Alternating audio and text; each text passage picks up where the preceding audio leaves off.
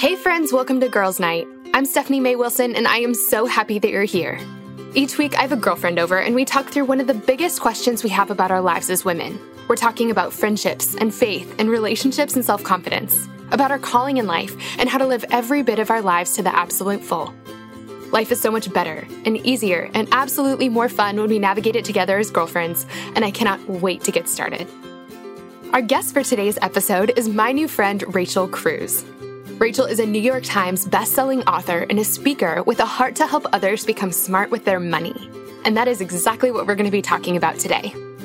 Friends, I'm super excited about this episode because I know that money is something that every single one of us struggles with.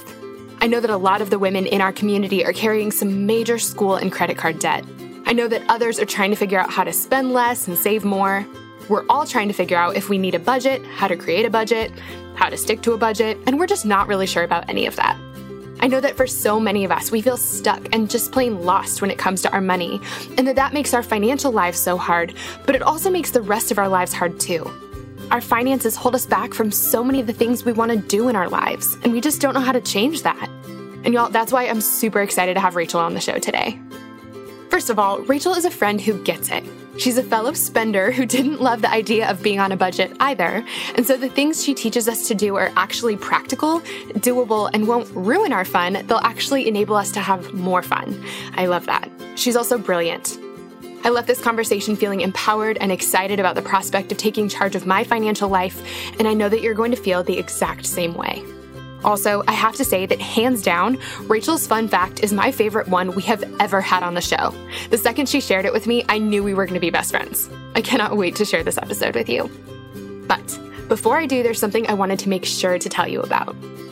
So, you guys, if you are a small group leader or really a leader of any kind of group of women, whether it's at church, in your sorority, at work, I have something that you are not going to want to miss out on. So, when we think back on our lives, I would bet every single one of us has a story about a woman who's impacted us, who created a safe space for us, taught us more about ourselves and maybe even about Jesus. And it is just the coolest thing when we get to turn around and be that woman for somebody else. Whether it's a group of interns we lead at work or a bunch of high schoolers we're mentoring, being a small group leader for a bunch of college women is one of the most rewarding things I've ever done in my life, and it's what inspired every single thing we do around here. The problem is, leading a group of women isn't always easy. We have this idea of what our group is going to be like, right? It's going to be a group of close friends being open and honest about their lives. And if we're leading a small group or Bible study, we're hoping that it's going to be the kind of space where people can dive into scripture together, meeting Jesus in deep and transformative ways.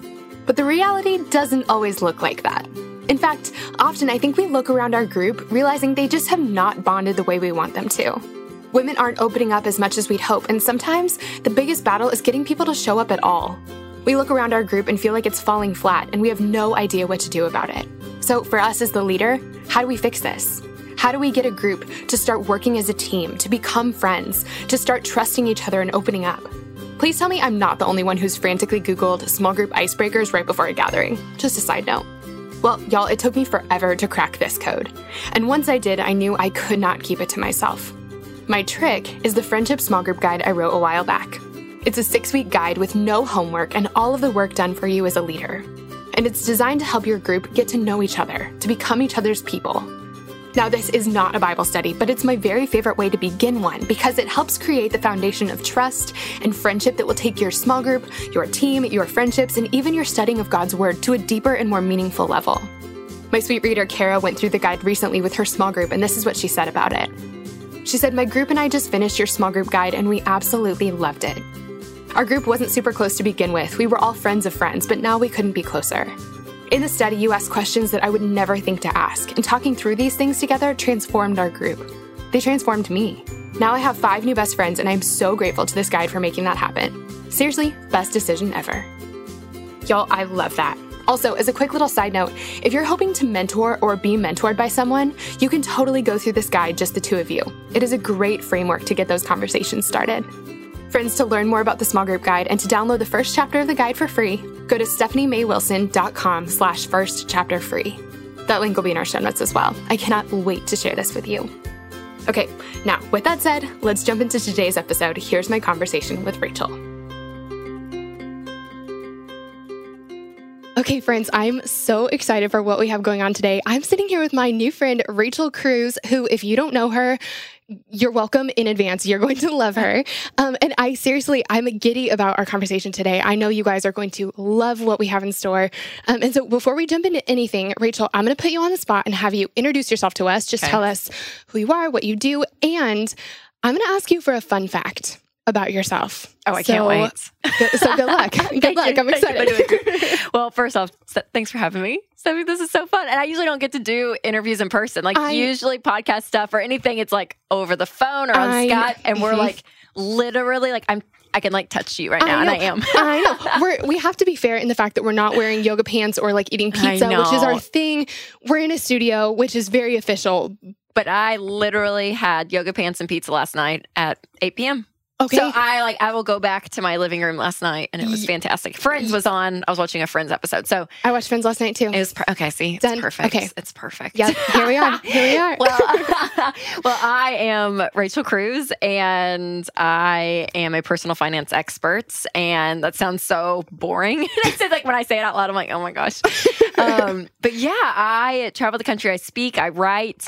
I have a couple books out. I have a new show on YouTube, and it's so fun. It's all just geared around. My message is all about helping people get control of their money and creating a life they love. And so it's been really fun. I love getting into the nitty gritty of money, everything from investing and budgeting and getting out of debt, like the nerdy stuff, but also like how do you walk into Target and not spend $200, right? Like what are some money saving tips that we You're need? A unicorn. yeah. You are a saint if you walk into Target and don't buy a whole bunch of things exactly, you don't need. Exactly. Yes. It's like the yes. black hole of goodness, right? It you just really get lost is. in space and it's it fantastic. really is. So yes, it's been great. I've been doing it for about eight years full time. Uh, my dad is Dave Ramsey, and that's usually the introduction I get from most people, which I'm great with. But it kind of puts a little bit of context of my story story and how I grew up and really um, grew this passion out of my family story because not a lot of people know, but my parents actually filed for bankruptcy the year I was born. So 30 years ago. And yeah, we just celebrated both of us 30th birthdays together. We so did. yeah, we were just talking we about did. that. Yeah. So 30 years ago, which is just crazy. And so, you know, out of that pain and out of those horrible decisions that they made personally that caused that, you know, data went on this quest to figure out, okay, how does money work? And went to the Bible, went to common sense. I mean, just that whole thing. So his message took off, you know, beyond belief, helping millions of people. And so growing up in that and seeing the hope that's intersected in people's lives because of a topic that can be so hopeless to a yeah. lot of people. And yes. a lot of people are lost. And there's so many messages that are thrown at us of what to do, what you shouldn't do. And it's very confusing. And Feels so like you need a degree to figure out anything about yeah, money. Right. It? Yeah. It's what, yeah, that's the feeling people have. And I'm like, oh man. So I just love being able to really create a path for people to walk down that makes sense. It's cookies on the bottom shelf. It's things that you can apply to your life right now.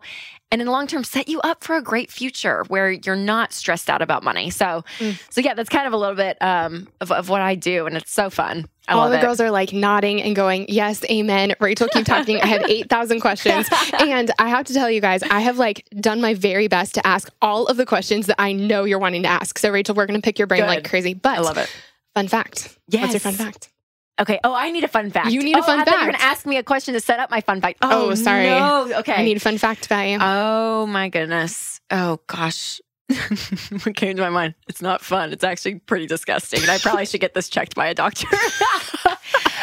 this is sounding great. Yeah, I have peed in my pants multiple times as an adult.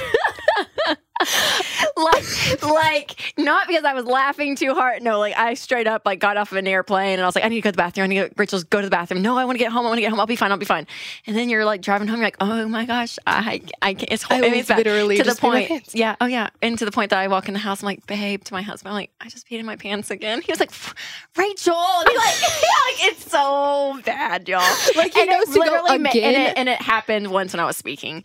No, at did. a church. Yeah, it did. Were you on I stage? I haven't told anyone this. I can't even tell what. I well, I told the pastor's wife. After, oh yeah, I was on. I was toward the very end, and I was like, I mean, I was. dead. it was probably a horrible ending. I probably didn't even make sense. I blacked out. I mean, it was terrible. And I remember thinking, oh my gosh. People are like my jeans are dark. Like my jeans are probably dark. Like I, I was, I was mortified. I was like, we need to pray. We need to go to the Lord in prayer. And I prayed right off the stage, and I went to the. I sat down in the front row with the pastor's wife, and I was like, hey I know we just met like 10 minutes ago before I went on stage. I just need to know. I just peed my pants. Could you tell? she started dying laughing and she was like, No, I couldn't. She's like, I swear I could. I couldn't. I was like, Okay, well, listen, you probably can. And so I had a huge jacket because it was somewhere up north. It was really cold. So uh-huh. I had a uh-huh. big, puffy, long jacket with me. And I was like, I need to put on my jacket and I need to leave. And she was so great. And she was like, Perfect. When he wraps up, you and I are just going to get up and we're going to walk, we're going to walk side stage. We'll go back in the back. Everything will be fine. I'm like, Thank you horrible. I this is the very very best. This is the best it's, fun fact we've is, ever had. It is terrible. So it's happened maybe not speaking, but like in life, probably five times. And this is before kids. And honestly, getting say, pregnant I've, made it better. It was the it's the it is the weirdest. I'm getting looks from all the people in the at me right now. it's true. I don't know. I don't know what it is, but I probably I, need to go get it checked. I mean, listen, I love this so much because I feel like the way that the pastor's wife handled this is why I love being a girl. Oh, because it's like, fantastic. listen, we've known each other for 10 minutes. we don't know anything about each other, but I need to tell you something very true and kind of embarrassing about me, and you're going to help me out, and we're in this together. Yeah, and, and, that is what and, womanhood And there is. has to be no embarrassment in the moment for me because I was like, I have to go to facts. And the fact is, I just peed my pants. And if everyone gets up and tries to come talk to me, I mean, it's so, it's horrible. Like, I gotta, like, oh, oh I yeah. have to get and out she of here. was so sweet. She was like, it's okay. I've had three kids. I totally get it. I'm like, no, no, no. I'm 24 years old. I don't You're have, like, this I didn't have children at yet. the time. I was like, I didn't, I don't, I've never had children. So like, there's nothing like like I had a, a child in my womb that sat on my bladder and I peed my pants that way. Like yeah, this oh. is a. I'm so, so happy anyways, right now. That's it. I know. Can you guys you believe it? Welcome. Thank welcome you. to Girls Night. Welcome to Girls Night. Oh my gosh. Okay, listen, I cannot even find a good transition from here, but I'm gonna try. Do it. Do it. Do it. Transition. Everyone's like, I'm, I lost all credibility. I'm never gonna trust this girl with my money. No, listen, listen. This is how Girls Night works. You gained credibility. All the girls are like, oh, now we're friends. Okay, Rachel, tell me all about my money. It's totally. perfect. Um, okay, so I know that you you mentioned that you're Dave Ramsey's daughter, which I feel like, you know, you grow up in kind of a world that, you know, your parents are figuring out lots about money and starting to teach about money. What happened in your life?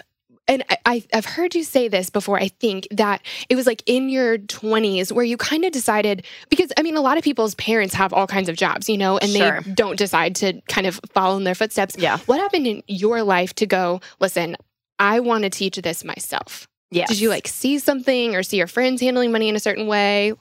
How did that happen? Yes. Well, early on, um, actually, this should have been the fun fact, so people don't have to hear about me peeing in my pants. As I started public speaking at 15 with oh. dad, so I would travel in high school with him and do like pitch these kids products we have from stage. They're like, it'd be so funny if you know, Dave, you know. So I had the top ten reasons why it was tough to be Dave Ramsey's kid. I had like this whole little bit that uh-huh. I did, uh-huh. like a ten minute thing, and I would get a cut of whatever sold money wise, whatever sold at that event. So that was kind of my job in high school, oh my, which was awesome. That yeah. is amazing. So it was so fun. So I was speaking, you know, in front of thousands, 5,000 people on the weekends, and I loved it. So that was like one thing that I knew early on, and I probably wouldn't be able to verbalize it at 15, but it was totally a God moment where I feel like he was shaping my path slowly mm-hmm. of just kind of putting that, hey, that thing in the back of my mind of you love to do this. Not a lot of people love public speaking. it's like right, the number one right. fear or whatever of yes. people. Um, and and you love it and you're, you know, you have to work at your skill, but you're naturally inclined to to be comfortable up there, which in turn makes you a good speaker. The, yeah. the ones that are best are usually more comfortable. Yes. so all of those things in my mind at 15, I was like, okay, I have this thing that's interesting. I kind of kind of tucked it back in my mind. So I went off to college and didn't do any of that and just, you know, did young life and sorority and just kind of lived the college life. And probably my junior year, I remember really I think because we were going to be graduating soon, my friends started talking more about money and everything from the student loans they had taken out, the credit cards they had gotten. And it wasn't like people came up to me and like confessed all these things because I'm Dave Ramsey's daughter, but it was just in conversation, right? In girls' night, right? Yep. You're just sitting there talking like, okay, well, I have this credit card bill. And, and I was like, wait, you got a credit card? And I'm like, yeah, freshman year. When they, I was like, what? Like, they're sitting on campus yeah, offering them oh, to you. Oh, everywhere, yes. right. I mean, it's just insane. And so it, it just started to reveal all these mistakes and kind of this financial hole that a lot of my own peers and people, of course, I've never met before, but this common thread of people when it comes to their money at such a young age. And I remember thinking, oh, if only they had known this even just two years ago. And that's what people would say to me at events. They would come up to me in high school when I was in high school and say, I wish I had known this when I was younger. You know, if only I had not made these mistakes where I would be financially would be so different. And so I took that to heart. And when I graduated from college, I told dad, I was like, I love to speak. And I think this message of, I kind of looked at dad as the emergency surgeon and I was the preventative medicine. Oh, that's so, so it's good. like, if I mm-hmm. can get to high school students and college students, that's what I want to do. And so that's what I thought my my whole gig was going to be for the rest of my life was talking to high school students and college students, which God help anyone does that full time because Seriously. it is difficult. It's very hard. gonna pray for you. Exactly, yeah. And so I did that, you know, for a good three, four years and put out Bible studies around this topic. And so it really just became my heart and passion. But as I got older and got married and had kids, you know, my message kind of sh- changed with the season of life I was in. And then I realized my audience that I had, a little audience that I had formed, sort of, you know, that were listening were growing up as well and getting new people. And so it's been fun to see my message, in a sense, shape where I am today. And so that's been fun as well. But yeah, but that was a big thing is that was it. I was like, I want to do this. And and most people when they hear oh you work for your dad or you do this it's almost like of course you do. Like a little bit of that sometimes.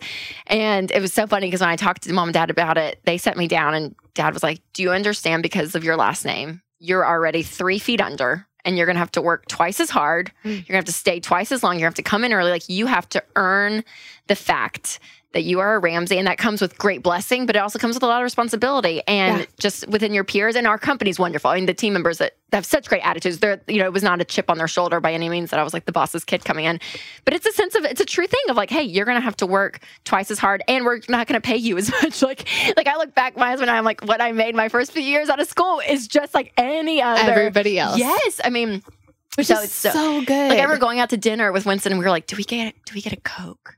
We're like, "It's three dollars, it's six bucks. Let's just get water." I mean, like I'm having those conversations, You're like, Yep. totally. So, Yep. um, yeah. So it was not an um, it was a it was a definitely I believe a calling on my life, but it was not a shoe in. It was not this. Oh yeah, come in and enjoy your life. Like you have to work, and so that was the expectation, and which I'm so thankful for. Right? You wouldn't want it any other way. No, So, not at all. Yeah.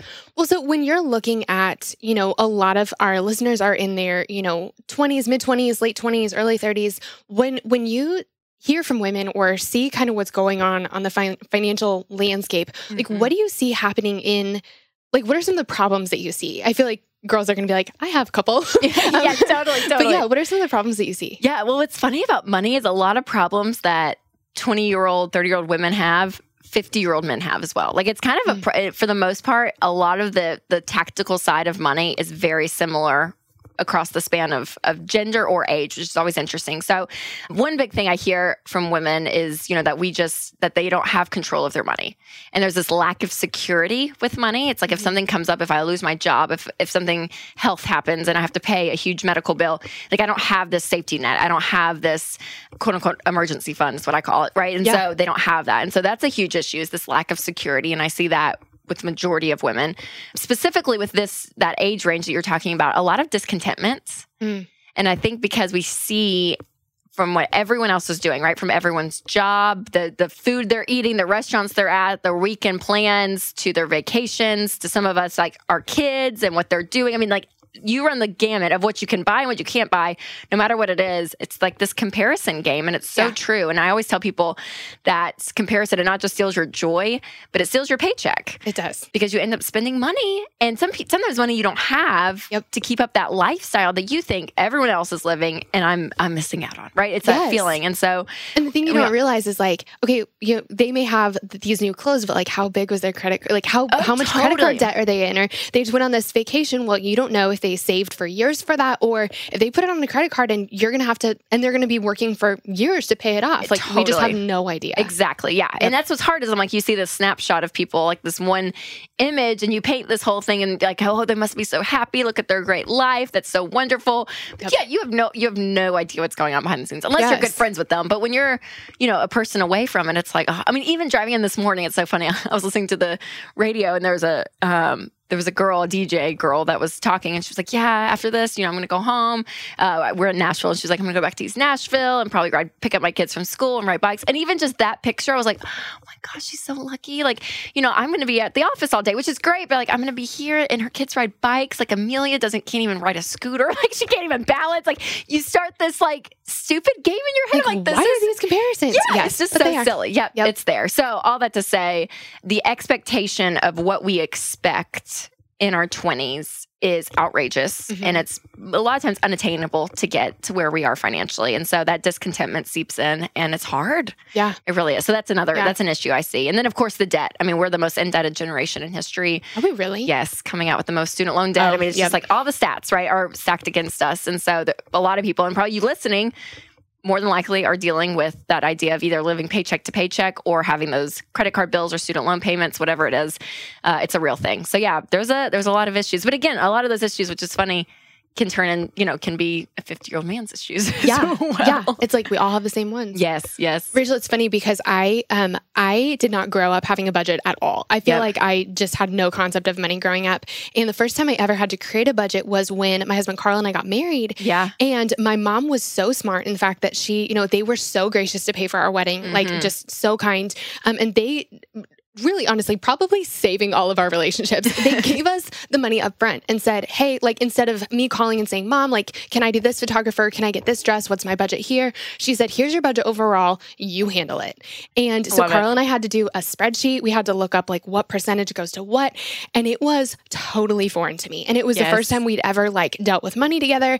And it really was like a, a kind of a cold bucket of water over my head to try to start working through money. And but you know as we got married too we um i had some school debt and then also in this is a way long story but um in the course of us getting engaged and getting married we each lost our jobs twice Oh no. I know it was a, a whole thing. I know. Um, so we each lost. We've lost four jobs bet- between the two of us within the span of like a year and a half. Oh my gosh. So we ended up with a little bit of credit card debt, which I Yeah. literally never thought would be my story Mm. ever, ever, ever. Like I thought I knew better, and I did. It just was like so much was Life going on. happens, and right? Life Yeah. happened. We Yep. just weren't paying en- enough attention, and we meant to pay it off, but then we never got to it, and then it started stacking up. And so, um, really, money. I feel like I jumped into this like. Mm.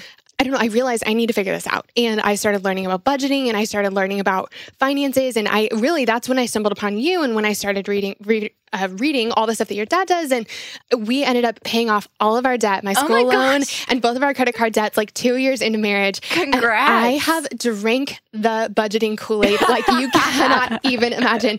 And I never thought that'd be my story because I always thought being on a budget was like being on a permanent diet. I thought it was the worst thing ever totally. but yes. I totally drank the Kool Aid. And so, actually, I want to kind of start there. Yeah. Um, when it comes to budgeting, should we have a budget? How do we set a budget? What does that look like? Does budgeting stink as much as we think it's going Yes, to? Like, yes. talk to us about that a little bit. Yeah, bit. I love that you said that because what's so funny is even though I grew up with all of this and I was teaching it, budgeting was the one part that was so hard for me, like in the personal finance realm, to make it a part of my life and make it mm-hmm. become normal, right? Yep.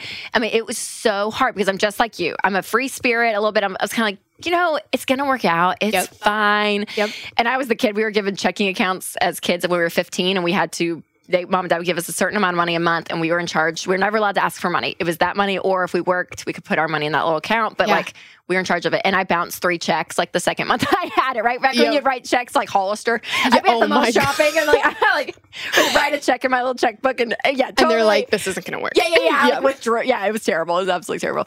Um, so that was me. I mean, I'm a spender and I'm a free spirit. And so just like you, I mean, I, I remember thinking, oh, it just means you're not gonna have any fun. Because it's like Yeah. anytime you talk to people about budgeting, usually it's like, well, we can't go out to eat, we're on a budget. Yes. We can't go on vacation, we're on a budget. Yeah, you Yeah. can't go shopping, you're on a budget. I'm Mhm. like, people on budgets are not fun people. Right. Like, if Oh that's my people on a gosh. budget, I don't want to do that. Like that sounds like a miserable life. Yes. And so, um, yeah, after Winston and I got married, kind of similar story in the sense that we started budgeting together, and it took probably. I always tell people it takes three months to get your Mm. budget right. So give yourself 90 days.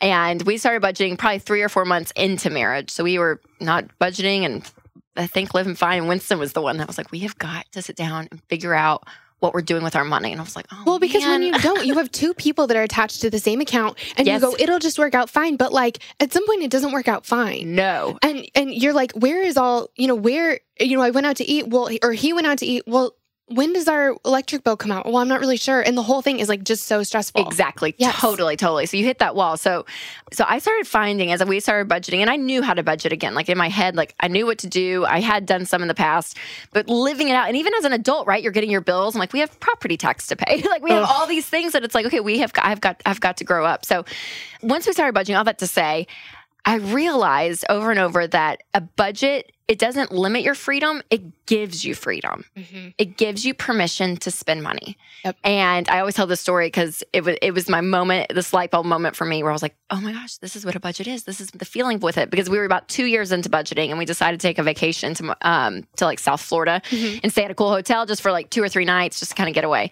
And I remember Winston, we were at the pool and it was one of those pools that they serve you like drinks and Mhm. you know, food and all of that. Like it was just fantastic. I'm like, oh my gosh, this girl's walking around. I can just like order a drink and she Brings it. it here. It's great. Yep. So long story short, Winston on the flight there was like, hey babe, listen, don't worry about the budget. Like we had a budget for the vacation. He was like, don't worry about it. I'll take care of it. I'll tip. I'll to keep the receipts. Like, don't worry about anything. You just relax and enjoy. And I was like, okay. And it was kind of this freedom of like, you're letting me live in my strengths. Like, mm-hmm. thank you, Winston. Like, this is me. Thank you.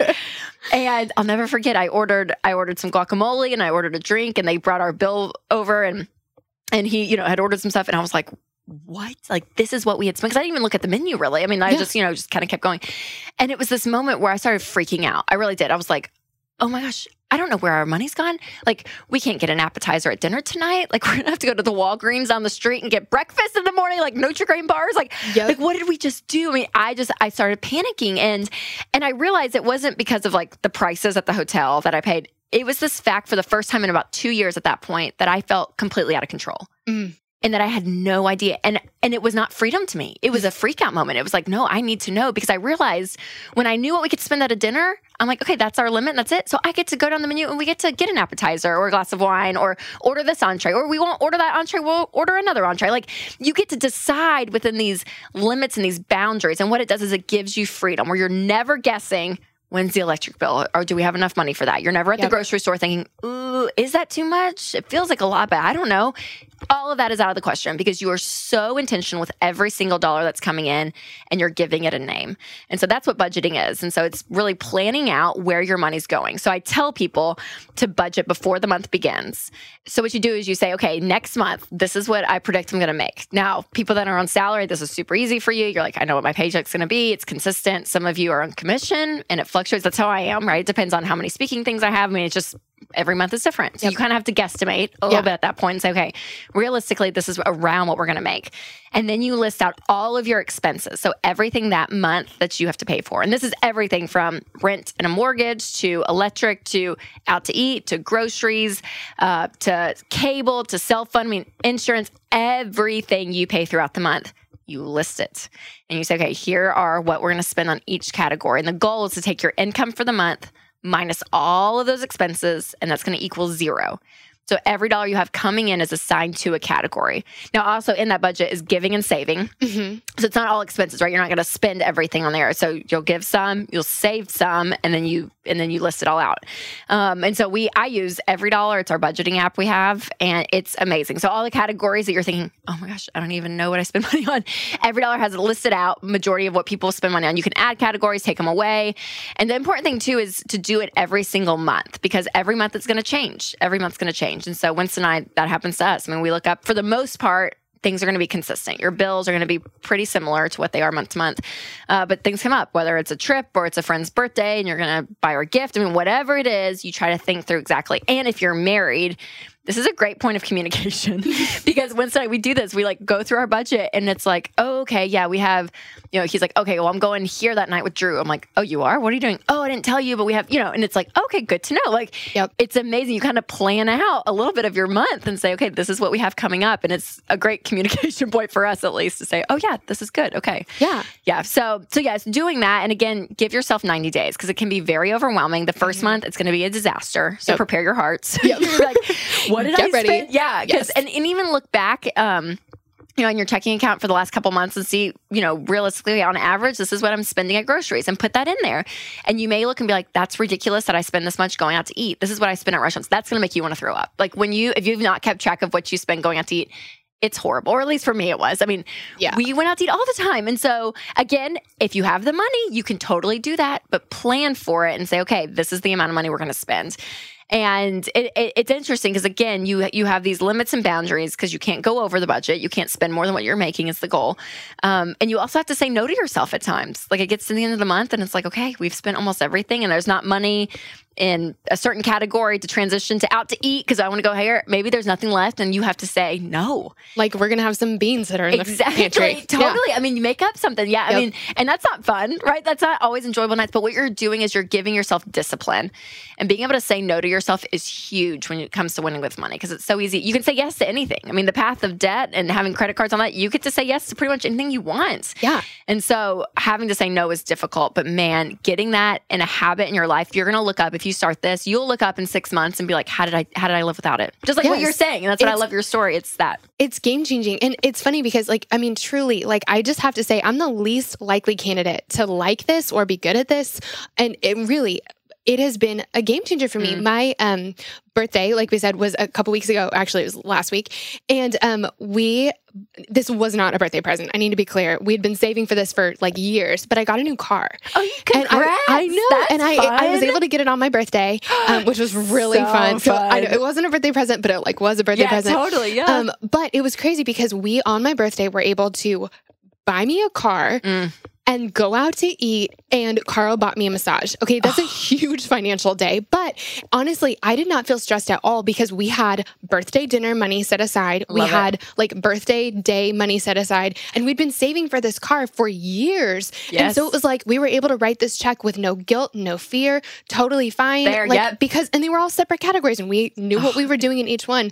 It like, yeah, game changer. That's amazing. I mean, seriously, that's it. I mean, it's incredible. Yeah. And what's so funny when you're saving up for something like that, like right before you write that check, you're like, mm, do I? Yeah, I do. And we- you know what I mean? Like, majority of the time you follow through with what you've been saving. But there have been times where I've saved up for something like a purse and I'm like, oh, now it's kind of out of season. I don't really want that anymore. And so I'll change my mind, you know, but Yep. it gives you the, the mindset to be able to have options. Yep. And when you're scarce and you have no plan, suddenly you get to a point of crisis and you feel like there's no options. Yep. And that's where the stress builds up. And so Yep. that's what you guys have done. And it's great. And you could and that's the thing is again, when you have the money, you can live the type of life you want within your within your choice, but you can go get a massage on your birthday and budget for it. And Yep. it's great. And So it doesn't, that's it doesn't awesome. you're not freaking out as you're sitting on the massage table like, oh my gosh, how much is this costing? yes, yes, yes, yes, that's great.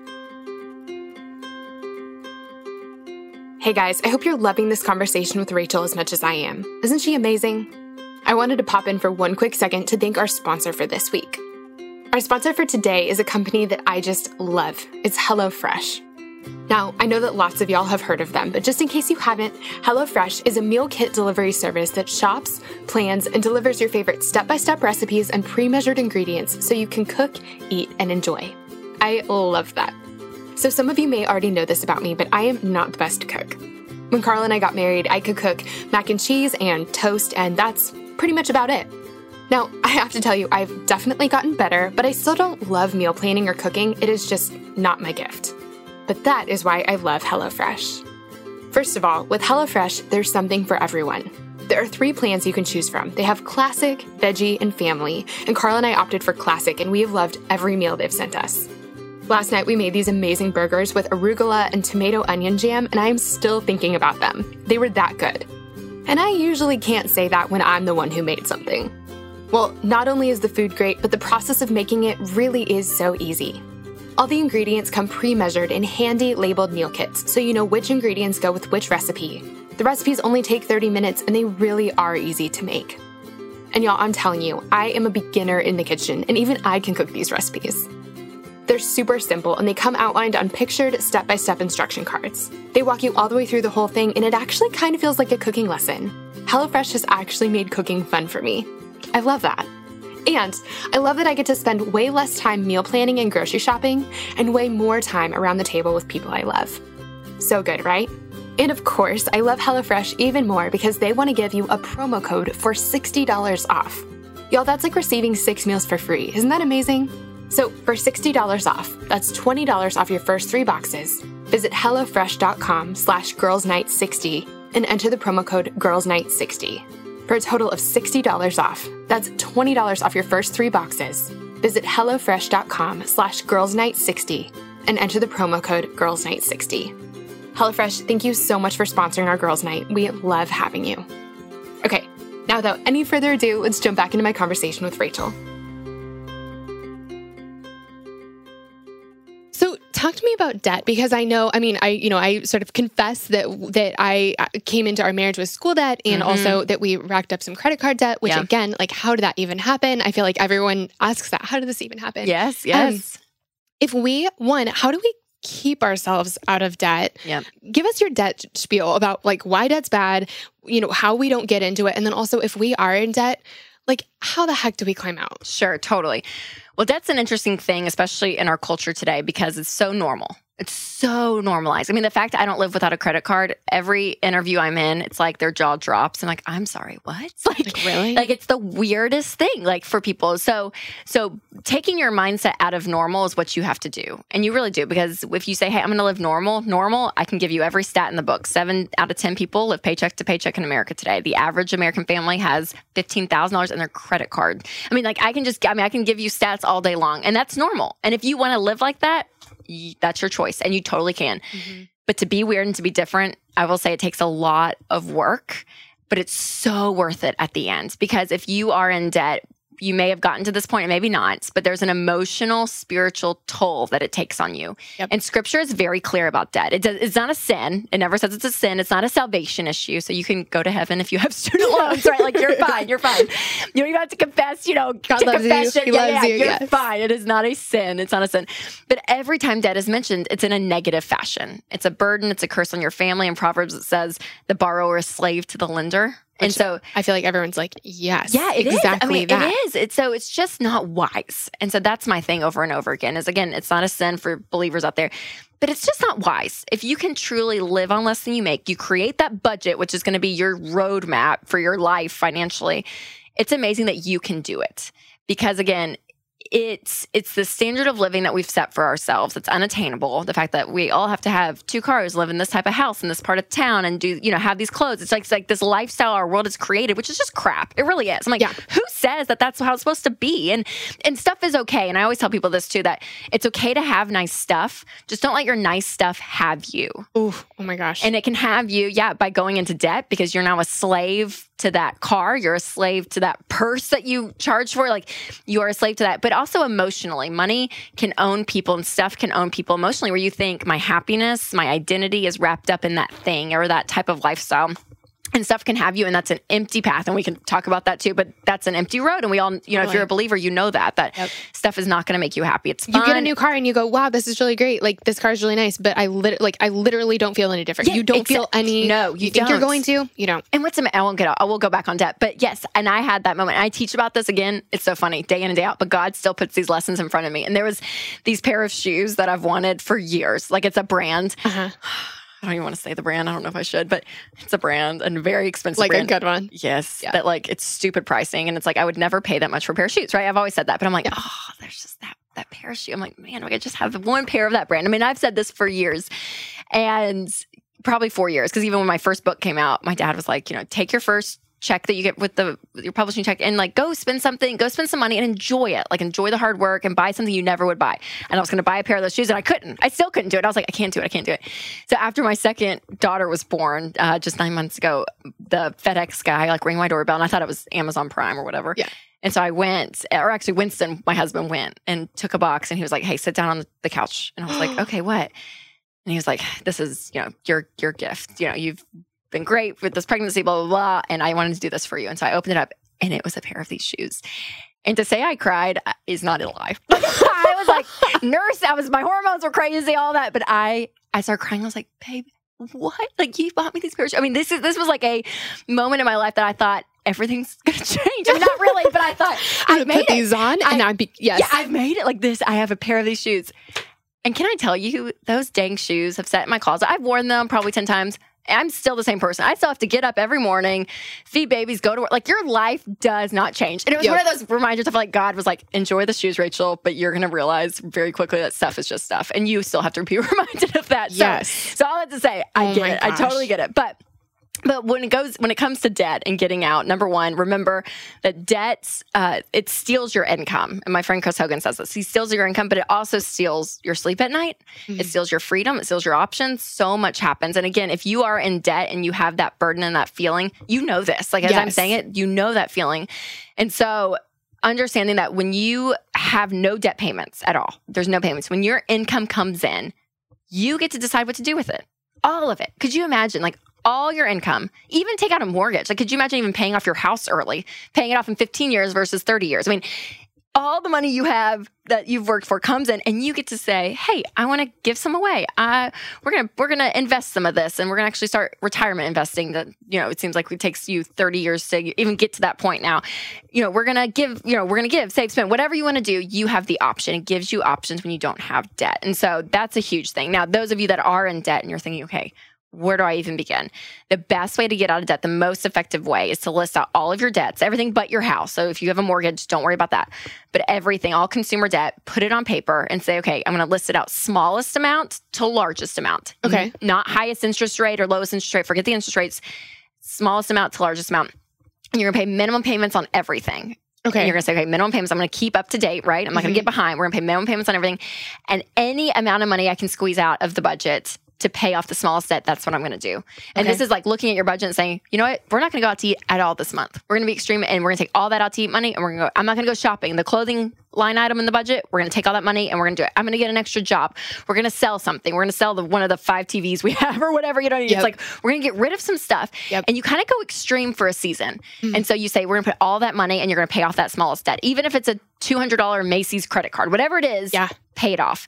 And then once that's paid off, take all the money you were focused on that and roll it over to the second smallest debt. And you keep going and going. And what's so great is once the smallest debts are getting paid off, those minimum payments that you were paying on those, once they're paid off, you take all those minimum payments and all the extra money you can squeeze out of the budget, roll it over and keep paying it off. Yeah. And it's amazing how much the human spirit comes intact as you start to do this because some people say well mathematically you know you should pay off the highest interest rate first mathematically that makes sense yeah it's like, well, if we were doing math, we wouldn't be in credit card debt. like, you know what I mean? Like, so math isn't always always the game changer here, right? Yep. It yep. is the human spirit. And when you pay off those certain amounts, especially you out there that thinking, I can't do this, when you pay off that first debt, it's like, I did that.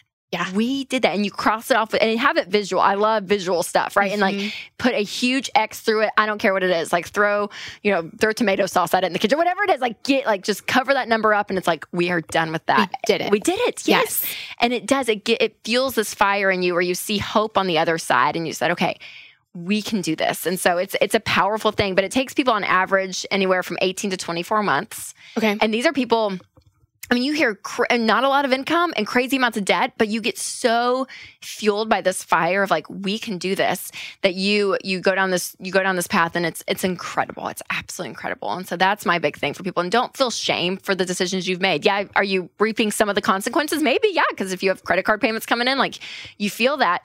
Um, but your past does not have to be an indicator of your future. And mm. you really can say from this point forward, we're going to do something different. And it's radical and it's crazy. Your friends are going to think you're nuts uh, but it puts you in a position again where you have options. And if, and I've heard so many beautiful stories of people that do this, and it's like, God was, I, I, I get to quit my job now, the job I've hated, but I've been in because it paid well. And now I get to do something that I, I don't have to pay, they don't pay me as much, but it's my passion. It's what I want to do. And I wouldn't be able to do that if I had all this debt. And so it's just, it's amazing. It frees up so much stuff in your life. And just even the emotional toll, and you can probably attest to that of just, yeah. when you don't have payments, you know, it's just, it's amazing. So my girlfriend, uh, when we were, uh, you know, I was telling her kind of the situation we were in, and she said, and I'm, I'm sure that like you say this all the time, and uh, like I feel like you know, every Ramsey person probably says this a ton, um, but that you get a raise when you pay off your debt. Yes. Like all of a sudden, these hundreds of dollars that we were putting towards these, you know, payments, all of a sudden we got to, like, it felt like getting a raise and it was yes. amazing.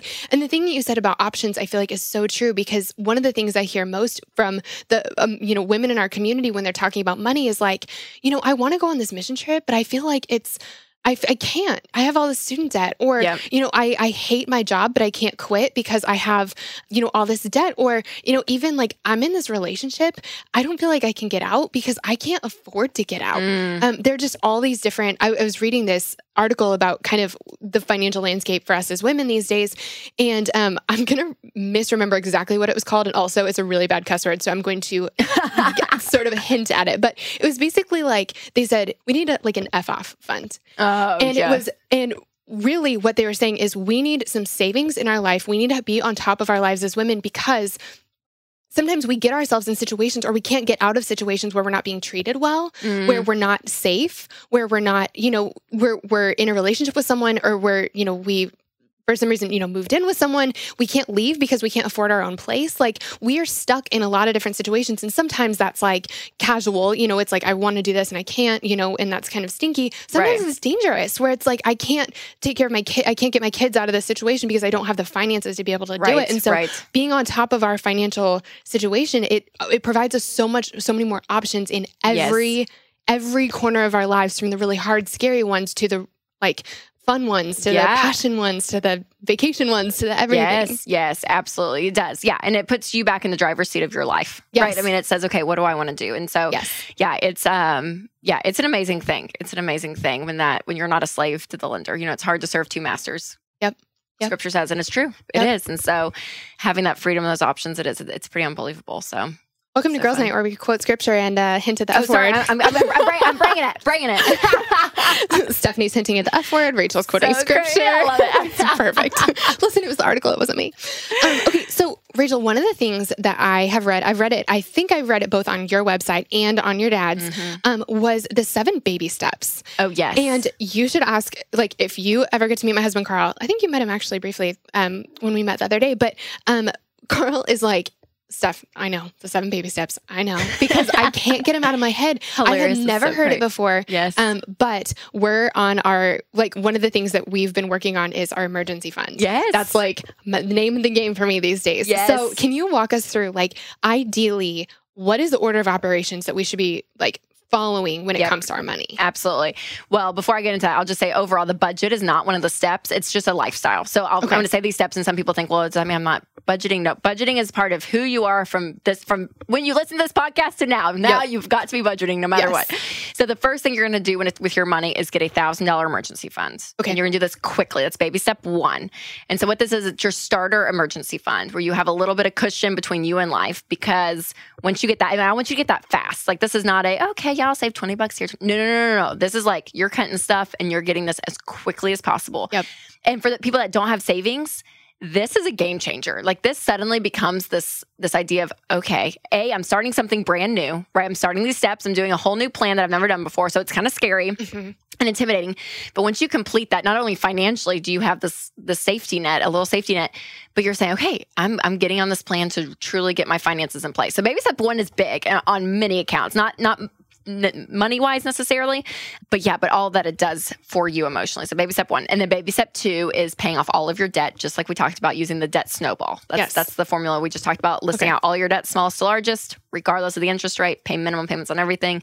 Pay off the smallest debt first. Yep. Okay. And that'll take again around 18, 24 months, depending on income and debt load but you'll do baby step two. And then baby step three, which I guess is where you guys are, is to get your fully funded emergency fund. Oh, okay, we're not there yet. oh, okay. I'm sorry. Well, I thought you were out of debt. So like, oh, no, no, no, we're, we're working on it. It's not fully funded yet, is oh, what I oh, mean. Okay, gotcha, I gotcha. I'm sorry. Um, yeah, so baby step three is your fully funded emergency fund. So, so how much should be in there? Three to six months of expenses. Okay. So you're going to look and you're going to say, okay, for for if if we had no income coming in, can we survive for three to six months? Okay. And it's funny, a majority of men will say, okay, three months is great. A majority of women say, I need six months. Yeah, so, I'm like, I need a 18. Yeah, Perfect. I know. Well, what is it? I'm like, we have literally an emergency fund for our emergency fund. Our emergency fund's basically doubled six months. It is because I'm like, I just need to know if crap hits the fan, that we're going to be, okay. Yeah. I mean, like, there's just this thing of like, you know, and this is not a crazy standard of living that you're going to have in this fund. This is just you're able to take care of food, shelter. You're going to be able to stay in your home. I mean, this is, you can continue on your life mm-hmm. the same. And so, once you get to that point, this is those steps one through three. I want you to be so crazy motivated. I want you to be intense. I want you to cut lifestyle. I want you to get an extra job. I mean, these three steps, it's like game on. Yep. And so what happens though is once these three steps are are through, you can kind of take your foot off the gas of the extremeness of of everything. But what you've done is you've set yourself up for an amazing, an amazing financial life already because you have no payments, you don't owe anyone anything, and you have a huge emergency fund in the bank. And tactically speaking, too, you can have this emergency fund in a checking account, you know, in a savings account at your local bank, a money market account's another great option. But I want to stress too that that that amount of money, some people, if you're a nerd math numbers person listening, you're probably thinking, okay, I need to invest. That's a lot of money just to be sitting in a fund and not making a ton, right? But this is your insurance. Okay. That's what you have to remember. This is insurance. It's not an investment. So you don't have to get all fancy where this money is. Just put it literally in a savings account in your bank if you want. Yep. Like, I mean, this is just there for in case something happens. Yep. And then you get to go on to other things like baby step four is then funding 15% of your income into retirement. Okay. This is where you start investing. And so these are things like if your work has a 401k, that's a that's an option for mm-hmm. you. Um, a Roth IRA is also a great place to start investing. And so you do 15% of your income there. And for people, if you've gotten to that step, which a lot of you are probably it's going to be through baby steps one through three, is where majority of people are. Yeah.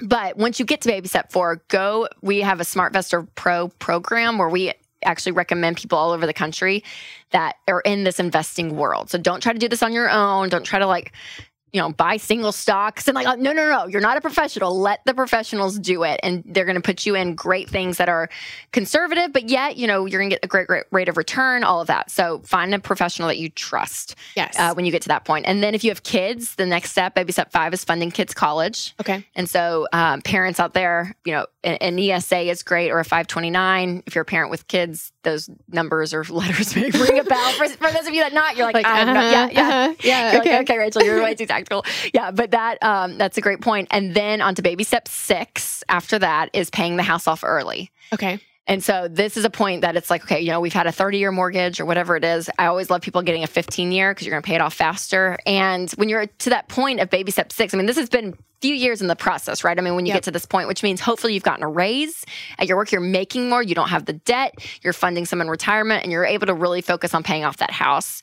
And then baby step seven is the last step. So once the house is paid off, kids college fund is funded everything investments are going baby step seven is just to give give outrageously mm. to live like no one else and just to give. And so I, giving is a part, and we can talk about this too, but I want it to be a part of the whole process, all baby step seven. Yep. But man, once you get to baby step seven, you get to be an incredible, I mean, I could almost say, you know, philanthropist. I mean, you get to yeah. be able to really go in and say, hey, we're going to get to give like crazy. And it's so fun. It's so fun. So, that's so cool. Build wealth and give at that point, which oh, is great. That's so good. Um, it's funny. So I guess, I guess technically maybe we're on, we're somewhere in between three and four. Okay. I, am totally with you. I want yeah. an emergency fund for my emergency fund. So maybe yes. we have an emergency fund. You're I want good. to. Yeah. yeah, that's right. That's right. That's so, right. Yes. Um, that's oh, that's so good. I I'm telling you, when I first heard that, I like I, I went home and was like, Carl, like thousand dollars in this in this category. We will never touch it. Okay, here's what's next. I mean, I yes. just we need a roadmap, and you I needed do. a roadmap, and yes. I, I love this one.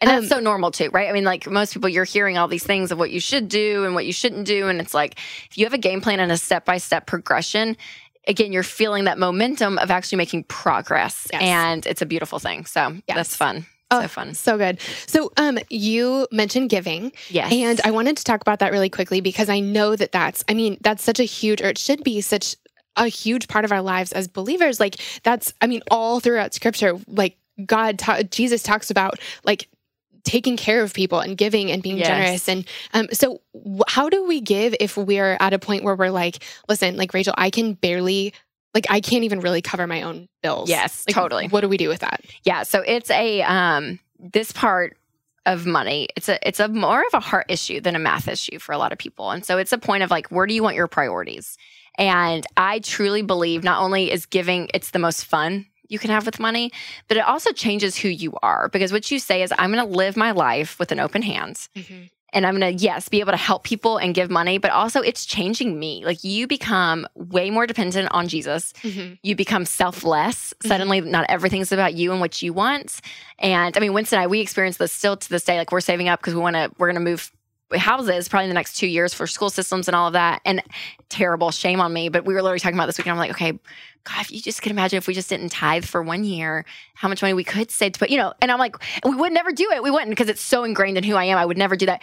But even that thought, I'm like, but what if we weren't? And what if everything was about just this new house we want to have? And you suddenly, when you give, though, it forces you, it forces you to think of others and not yourself. And yep. people that are selfless like that, that give not just money, but they give in conversation. They're kind. You know, you know those friends that you sit with and you're like, they just ask you questions all the time. My sister in law is like this. I'm like, Kristen, you're the nicest person ever. Like she always is like, okay, so tell me about this. You know, I'm like, you're like really listening. Yeah, yeah. I mean, like it's just those people that you're like, golly, you're just, you're such a wonderful person, right? You meet those people and and I swear that's what giving does with your money, even because it forces you to live with that open hand. And so for me, giving is a integral part of this whole process. And John D. Rockefeller, at Rockefeller Center, you know, New York, it's yeah. one of my favorite quotes when it comes to money. He said, I never would have been able to tithe, which is giving 10% of your income to the church. I never would have been able to tithe the first million dollars I ever made if I didn't tithe my first salary, which was a dollar and fifty a week. Mm. And I love that because what it does is it kind of debunks this myth of, well, if I just had more money, I would give. Right. But what happens is, is that money, it's a magnifying glass. It makes you more of what you already are. Mm. And so if you are not a very happy person or if stu- if you think stuff is going to make your life and you just want the next thing over and over again and you get money that's going to just be magnified into bigger stuff yep. but if you are a giver even from the beginning and you get a lot of money later in this process you're going to just be and a tremendous giver and the amount of joy that's going to be in your life is unattainable. And so the giving starts at the beginning. And so those living paycheck to paycheck, I say this and I step on toes, so I hate to like offend anyone, but truly if you want this to embody this, and you say, okay, well, I'm living paycheck to paycheck. Okay, what's your paycheck to paycheck? Is it is it having the new iPhone? Like, are you are you, do you have the highest cell phone plan? Because yeah. what if you cut that in half and gave even just twenty bucks? Like, yeah, like what like what are you give what are you paying month to month, and what can be cut for the essence of yes, getting out of debt and doing what we talked about, but also putting something, giving something. So I always tell people, give a little until you can give a lot. Start the habit now because it really doesn't become easier the more money you have. Yep because again, everything just gets bigger and better. And it's like, okay, or not better, but yeah, yeah, bigger, yeah, yeah, in that sense of like just bigger stuff. And so starting that now. And so again, at the budget level, when you're doing your budget, giving needs to be the very first category. Before you do anything, you need to give something. And again, if you're in a situation where like I can just give 20 bucks this month. I don't care what it is. Start little. Yeah. Give something. I always like to say 10%. It's the tithe that's overwhelming for some people. For some people, oh, I want to give more. Wherever it is for you, put that giving start. yes start and then saving actually is the next category that you're going to have on your budget. So save something and then you pay bills. But but what you're doing with the budget and having giving at the top is you're being intentional and you're being purposeful and you're saying okay we're going to do this. So force yeah. yourself to do it because again it doesn't just change the people you give to it changes who you are. I mean it's it's an amazing thing. And so so yes yeah, so that's a huge process a huge a huge thing through this process is is to be giving no matter where you are Oh, I love that. I love that. I have so experienced that about like having it change your heart. There are times where I can feel like Carl and I totally have our tithe at the top of our budget. And I can tell sometimes when I'm gra- grasping onto money a little bit too tightly. Mm. And I know that the thing I need to do in that moment is give because yes. because my hand has like closed around things. And it's just, yes. it's not my best heart posture. I'm, I don't feel close to the Lord. Like I'm not looking to him for, for provision. I'm looking to me for provision. Mm-hmm. I mean, it's mm-hmm. ugly and it gets tighter and tighter and more controlled and more controlled. And it's yes. like, okay, no, we need to open this back up. And so usually that means I need to like, you know, give more give this thing where instead yeah. of taking you know my little personal budget for whatever in the month like give half of it away you know yes. or just it's um it's amazing how much it opens our our hearts yep absolutely absolutely rachel i wanted to ask before i have three last kind of podcasty questions that okay. i always ask like what is something we can start doing today like mm-hmm. if you could if you could have everyone just do one thing today what's what would you have us do? Where can we start? We've harped on it so much, but I, I, it is my answer. It's budget. Yeah. Because today you can do it. Seriously, download EveryDollar. There's a free version of it. Uh, there's a paid version that you can actually get your bank transactions to the app. So it actually helps so much in the budgeting process. Yes, worth it. But but but there's a free version. So like seriously, download download a budgeting tool. It could be ours. It could be an Excel sheet. I don't care. But do it today and list and list out all those expenses and your income and do it all because it's so hard. It's almost impossible to win with money when you're not intentional. Yep. And so intentionality is so key in the budget. It's that. It is. And I promise you can have a great life and get massages on your birthday. Yes, yes. budget. So it sucks so bad at first. It really does. Yep. But it's but it gets better so quickly. It does. It does. Yep. Oh, I love that. Okay, that's so good. Okay, last but not least, here are our last little three podcasty questions. And also, um, there are so many more things that I know we could have gotten to today and resources that I know that you have that we can totally take advantage of. Yes. I'm going to get those from you before before we finish today or after we finish today, and I'm going to have them all in the show notes. And Oh, so, perfect. everyone listening, like if you are like wanting a next step, if you're wanting something to read, if you're wanting the link to EveryDollar or um, anything else, we're going to have. I'm going to pull every financial resource I can find, and it'll be in the show notes. So make sure to look out for that. It's awesome. Um, okay. So, last three questions. First Yes. of all, uh, what has God been teaching you lately? I, I always hate to get like into theology because I'm probably really wrong when it comes to some of this stuff. But I heard that there's a pastor in Nashville. Her name's Alex Seeley, and she was on a podcast I was listening to, and she made a point. It was kind of in passing almost. They didn't really focus on it in the podcast, but it just hit me, and I'm like, oh my gosh. And she said along lines, I'm going to butcher her words, but it was basically like God gives you so many green lights in life, and as a believer, go. Like you have the Holy Spirit, or she actually says Holy Spirit, which is another part of the podcast, which is funny. But Yeah. um, but you you know you have God in you, like you have Holy Spirit in you to make decisions, and so go. She just said like so many believers were at these red lights all the time, and it's like okay, God, do I move in this house or this house? Do I go to this school or that school? Do I take this job? Or that? And for most of it, it's like you have green lights and go. Like he's going to give you bumpers along the way, but go. And that was just so freeing for me for some reason. I'm, I'm not a person that naturally lives at red lights, anyways. But to know like you are functioning with the Spirit of God in you and go, like go do some stuff. And so I loved that. And I just, I'm seeing that in glimpses in my days, even. And I'm like, the green light, just go.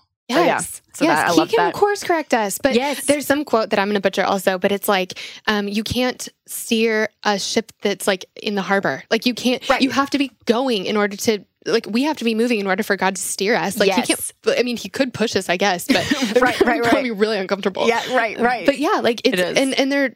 I feel like God is not going to be mad if we pick this college over this one or this Yes. job over this one. He'll bless it. He'll he'll put things in our path. He'll take care of us. If he's like, nope, wrong one, we can then make you won't be accepted in that college. You know what I mean? Like, I'm- Yes. I'm like, there's obvious times where it's like, Yes. no, this is a closed door. Okay, I see that. God, thank you. Like, Yes, but yeah, but when things are open, just go, go and live. So yeah, that that was so freeing for me to hear that. I love that. I love that. I'm gonna have to get that podcast from you, and I'll link to it. Yeah, it was Annie. too. I'll give her a shout out, Annie Downs. Yes. um, or Annie F Downs. She's my friend, so I call her Annie Downs. But in podcast world, it's Annie F Downs. Annie F. Downs. But Okay, yeah, that sounds fun, and it's her and Alex Seeley. Oh, I love Uh, love and it was so good. I Okay. it was so great. So yeah, Okay, so I'm gonna link to it. too. That's Yep. so good. Um, okay, second question is what's something that's been bringing you joy lately? And it can be honestly anything. Oh gosh. Okay. Um, I would say Winston and I, for some reason, I think it's the way our calendars have been recently. Uh, we've had so many date nights, which Oh. for kids, you know, with people with two young kids, like we've always tried to do date nights, and we're pretty good at it overall. But I'm like, I looked in the past month, I'm like, we've been on so many, and like even next week, I talked to a babysitter. I'm like, sorry, Winston, I have a date night. Can you babysit the girls? Like, we've just like really gone for it, and it's been so fun. It's been so fun, and then we're in Nashville, and so there's so many fun restaurants and like all these places we've been wanting to try, and we're just doing it. So, yeah, it's been a it's been a fun a fun season of that recently. That's so fun. I feel like that's Yeah. never the case. Like, I feel like people never say that. It's like, listen, I'm so, we've been so busy, we've skipped some date nights or whatever. It's like, no, we've just been doing it up with date nights. I know. Bit. I had a little bit of mom guilt. I was like, oh my gosh, like people have been putting my kids to bed a lot recently. But I'm like, you know what? It's the season we're in. We're gonna enjoy it. So yeah. Yes. So yeah, we're having fun with that. Have you been to what's the your favorite restaurant that you've been to lately in Nashville? Well, the one we just went on the last date night, which was Saturday night, and I'm surprised we even got in because it was so spontaneous at four o'clock when someone's like, "Let's go on a date night tonight." I'm like, "Okay, let's see if we can get a babysitter." Um, and it's it's a restaurant that you Nashvilleians probably have been to a thousand times. We're just old and not cool. Uh, Barcelona. Wait, okay, stop. That's where we went for my birthday, Uh-uh. and I loved it so much. And I, we, I don't know how we hadn't been there either. I studied abroad in Spain. Spanish food is my thing. Like, Yes. I don't know how I had never been there before. It was amazing. It was so great. And we set like they have these like great open doors, right, where it goes into the patio. And it was a beautiful night. And we sat in the table because Winston's like, I'm so hot. Can we please sit in air conditioning? so we sat like right inside, but right by the door. So you're like, we're kind of like half Inside, porch, half outside. out. Yeah. Yep. I mean, and it was so, it was so great. So yeah, that was one of our favorites. Everyone I've told lately that I've been like, I just went to Barcelona. They're looking at me like, yeah, are you That's like old thought, and yeah. not cool? I'm like, "Well, I, listen, I just I haven't know. been there yet. I know. That's how we were. Oh, yeah. so good. it was so fun. The tapas style. It Oh, was like, yeah. so good. It was great. It was great. Um, okay, last question. Yes. Who is a woman who's been inspiring you these days? I said this on another podcast just a few days ago. So she hears it. She's probably like, Rachel, you're blowing me up. uh, one of my favorite people ever, ever, ever, ever, ever is Christine Caine. I don't know if Mhm. you're familiar with her. And she is like a world changer. I mean, I am obsessed with this woman. And when I met her, I told her that. I was like, Christina, I'm obsessed with you.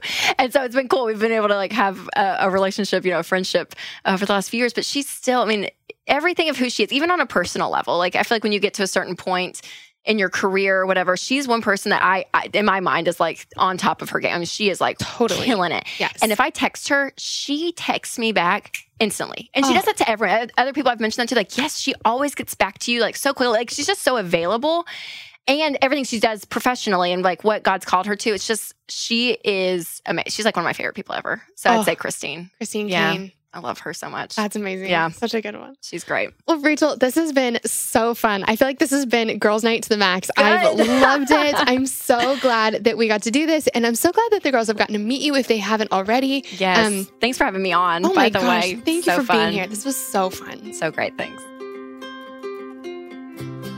You guys, isn't Rachel the best? I just love her and I loved this conversation, and I am so glad I got to share it with you. One thing I wanted to mention quickly is that I know we talked about a lot in today's episode. And so if you ever want to find the links to any of those things, all you have to do is go to my website. It's stephaniemaywilson.com slash blog. And for every episode, we have a blog post with the show notes. All the links will be there for everything we talked about, including all of Rachel's contact info, so y'all can follow her and so y'all can be friends. Guys, thanks so much for listening to today's episode. I cannot tell you how much it means to me to have you here at Girls Night. Now, before you go, I would love it if you would do two super quick things. The first is to subscribe. Subscribing to the podcast is the very best way to make sure you never miss an episode. It's also a way easier way to listen because it's a way of bookmarking the podcast. You never have to go looking for it again. Your app will just automatically download the next episode when a new one's released. The other thing is that it would mean so much to me if you would take a quick second to leave a rating and a review for the podcast. The way that iTunes knows to suggest the podcast to new people is by the ratings and the reviews. That's how we invite new friends to our girls' night.